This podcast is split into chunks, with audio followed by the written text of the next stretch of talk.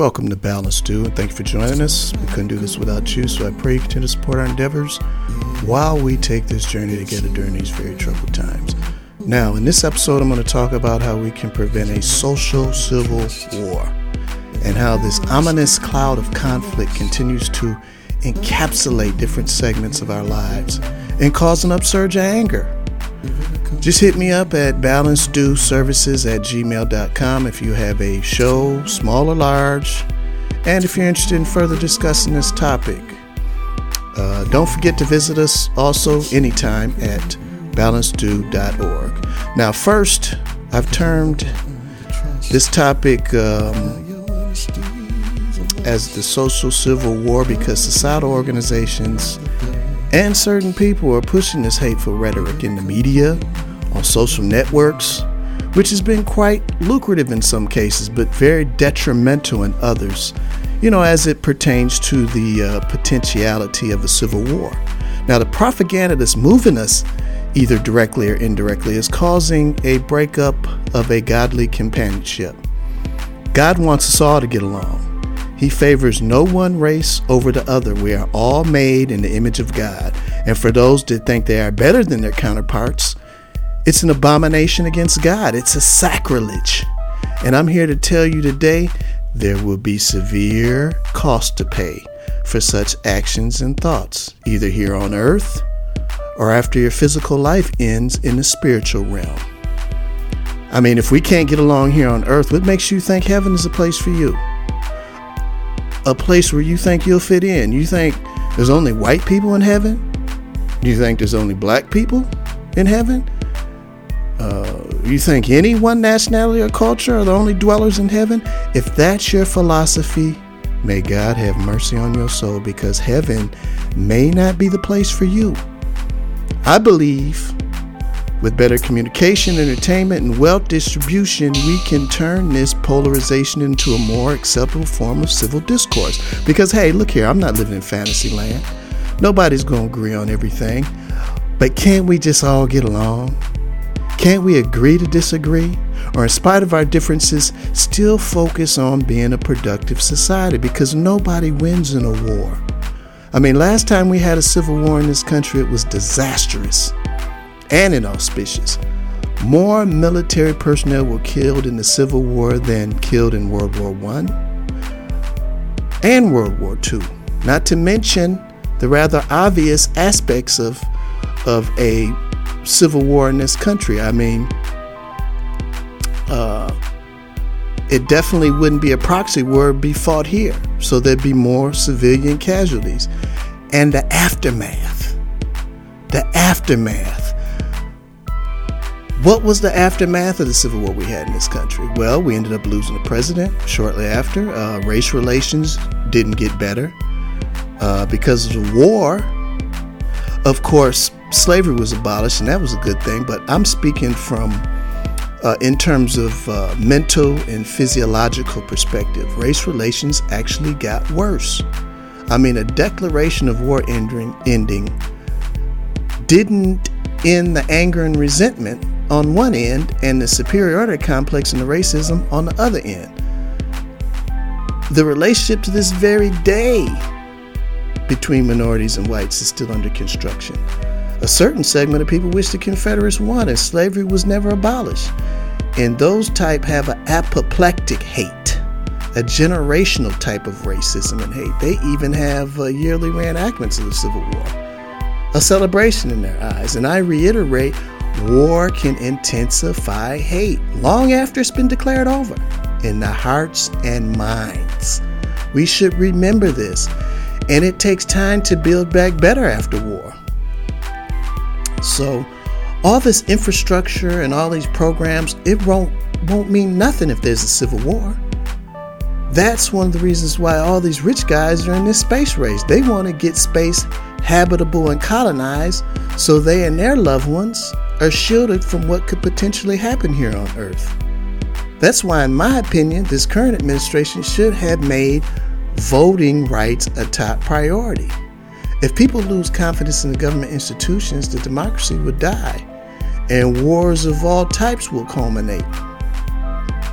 The media, in my opinion, should start focusing on the implications and the aftermath of war. People sometimes forget how hard it is to build back better after a war. Just ask Germany. I mean, people were displaced, roaming around the country, often robbing and stealing and looting just to survive. Transportation and communication services had ceased to function properly. Agriculture and industry were largely at a standstill. Food was scarce, and there was a serious risk of famine and disease during the coming months. And the government, it took a while to rise out of that harsh era. I will say this as it pertains to the media and the evil element. They are winning the messaging war. They are winning the war, messaging war on hate and racism. I'm not going to say we can solve all our problems. However, I believe we can at least start a productive conversation among opposing sides. I believe this. The way that we craft the messaging is everything. For example, when a message is repeated with a collective group of storytellers espousing the same message different ways, it starts to resonate. You know, in speaking in terms of theory, repetition is used to make a point, link ideas, emphasize a word, give rhythm, and create a flow. Repetition creates long term memory by eliciting and enacting strong chemical interactions at the synapses of your neurons. Neurons connecting to other neurons. Some people call it multiple trace theory, which is a memory consolidation model. It posits that each time some information is presented to a person, it is neurally encoded in a unique memory trace composed of a combination of its attributes. For example, this Aflac commercial is a perfect example. You know, I was talking to a friend about a, a football team and, and couldn't remember the name of the coach. So all of a sudden, this Aflac commercial comes on, you know, and uh, Deion, Sanders, uh, known as Prime Time during his uh, heyday, and and the uh, Austin, ostentatious persona that he has, uh, the gold and rings, the marching band, the, the, the music, the dancers, the, the duck, and a combination of all that helped to inspire my memory when the coach appeared in the commercial. I said to myself, oh, that's Nick Saban, the uh, Alabama Crimson Tide coach. So that all those elements together uh, caused that uh, emotional recall and uh, brought that thought back fast and crystal clear. Now, let's talk about how this relates to this current hateful partisanship that we're experiencing today, which is bringing this country to the precipice of civil war, which is, uh, in, in my opinion, this critical race theory, which is proof that this memory consolidation model works. Now, critical race theory is supposedly, and I quote, according to a group of scholars in the Wikipedia, uh, a framework of analysis and an academic movement of civil rights scholars and activists who seek to examine the intersection of race and law in the United States. Critical race theory scholars in the 70s and 80s began reworking expanding critical legal studies, theories on class and economic structure, and the law to interrogate the role of U.S. law in perpetuating racism. Unquote. Now, first, I don't think I would use that word interrogate. If anything, American law has been known for its interrogating of blacks and minorities of all the lower population for well over hundreds and hundreds of years. And the laws were made for and by white people. So, you know, all this academic jargon, in other words, sounds like another name for systemic racism, which I quote, is a form of racism that is embedded in the laws and regulation of a society or organization. It manifests its discrimination in areas such as criminal justice, employment, housing, healthcare, education, and political representation. Uh, in other words, an investigation into the underhanded machinations of racism in America and how it's able to perpetuate and infiltrate all the different institutions the ones from what I hear people are losing confidence in at an alarming rate.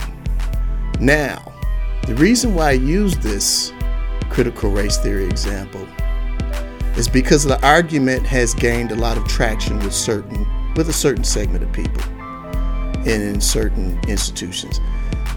These people are so misguided and bamboozled, they are against something that doesn't even really exist, you know, as it pertains to education or classroom cu- curriculum. But the narrative about it on all these different memory consolidation mechanisms has caused it to come to life and resonate among the easily influenced and manipulated. The narrative is articulated on news shows, talk shows. Politicians are using the talking points to fire up base. Celebrities talk about it, social networks, media publications. Now, some of the implications and effectiveness of this process the educational institutions are under constant attack. Now, the members on school boards are being threatened. Good teachers are being fired. Racist politicians getting elected racist legislation being crafted. In other words, a carefully crafted strategy to try to whitewash history.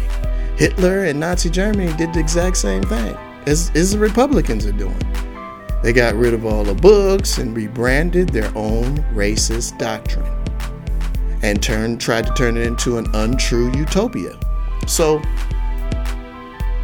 the powers that be have framed this racist narrative as a way to amplify the underpins of racism that still exist in this country in the hearts and minds of the easily influenced, manipulated, and misguided, and used it as a way to redirect the attention from what's really going on and turn it toward hateful uh, rhetoric while simultaneously they continue to hoard and steal all the wealth, meanwhile, influencing, blame, and instigating fights amongst the poor and middle class of all races. The same playbook they always use when the economy tanks. It's the minority's fault. Germany did the same thing, blame the Jews. It's the outsiders' fault. They're taking over. They're taking over our way of life. They're, they're taking over the money. They're taking over, uh, they're making our children think we're evil, all this. Now, now here the, the critical race theory lie. You know, it's it's uh, quite alarming because it, it, to hear this lie, it's it's uh, it's it's part of the playbook that a lot of countries use, especially uh, dictatorships. They attack the culture, the education, and they uh, uh, try to perpetuate that narrative that the other race of people are evil and it's all their fault. They this is this is a regular playbook that's going out through, through throughout the world. Uh, and I reiterate, critical race theory is not a school curriculum. History class is. And some parents are not happy with a more accurate depiction of history. Here's a little food for thought to prove my point. The school history lessons were never even an afterthought before all this partisanship and polarization. This is a perpetual attempt by the Freedom Caucus and other repulsive Republicans to overthrow the government. You know, it has a lot to do with the coup attempt, and it starts with manipulating the vulnerable hearts and minds. This is an attempt to rewrite history and turn our government into an autocracy with a Republican dictator with the sole power and control over the American narrative. Nobody cared about the history books over all these hundreds of years, made minorities feel inferior to whites as it pertains to American history. While I was in grade school, all I learned in history was that blacks were slaves. And then came Martin Luther King Jr., who, who got shot for speaking out.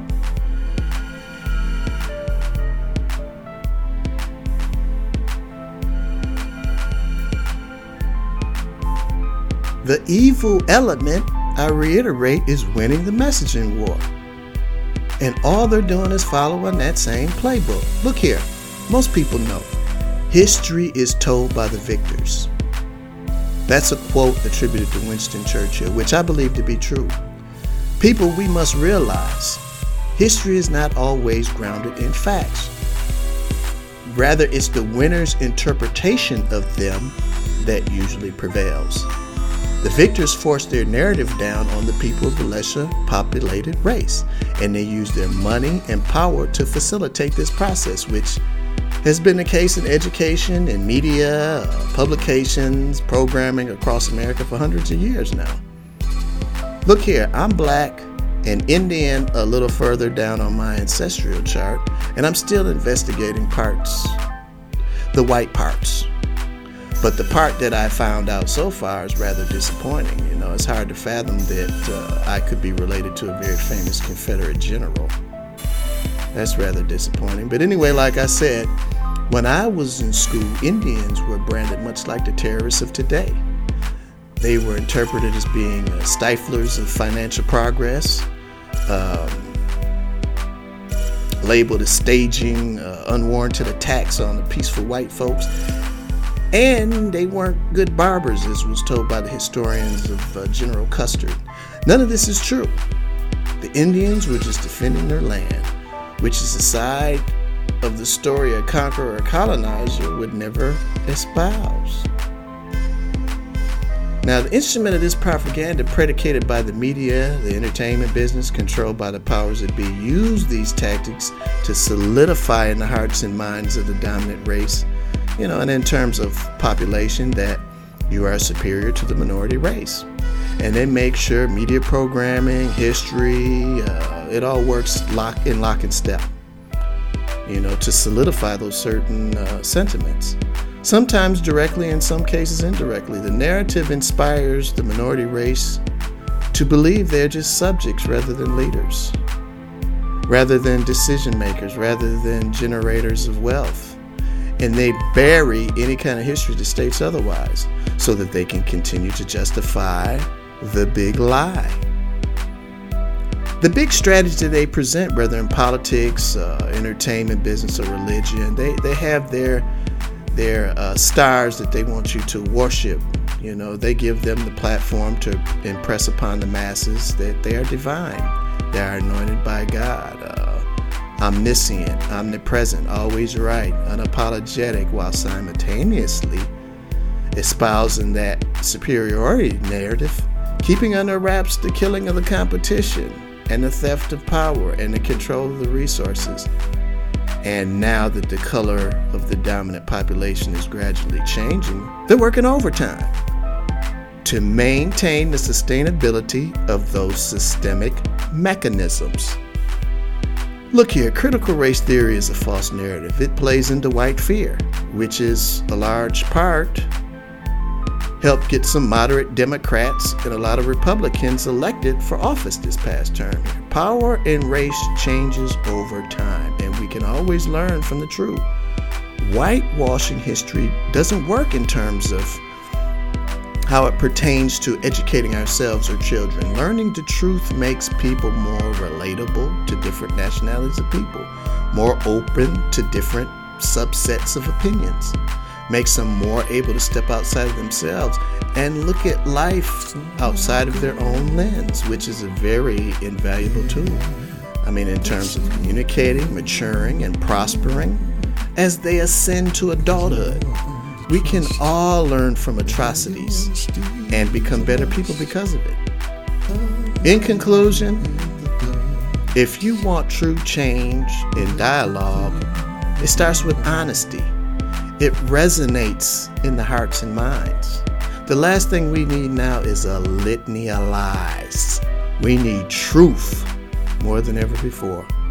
And the Lord says, The truth shall set you free.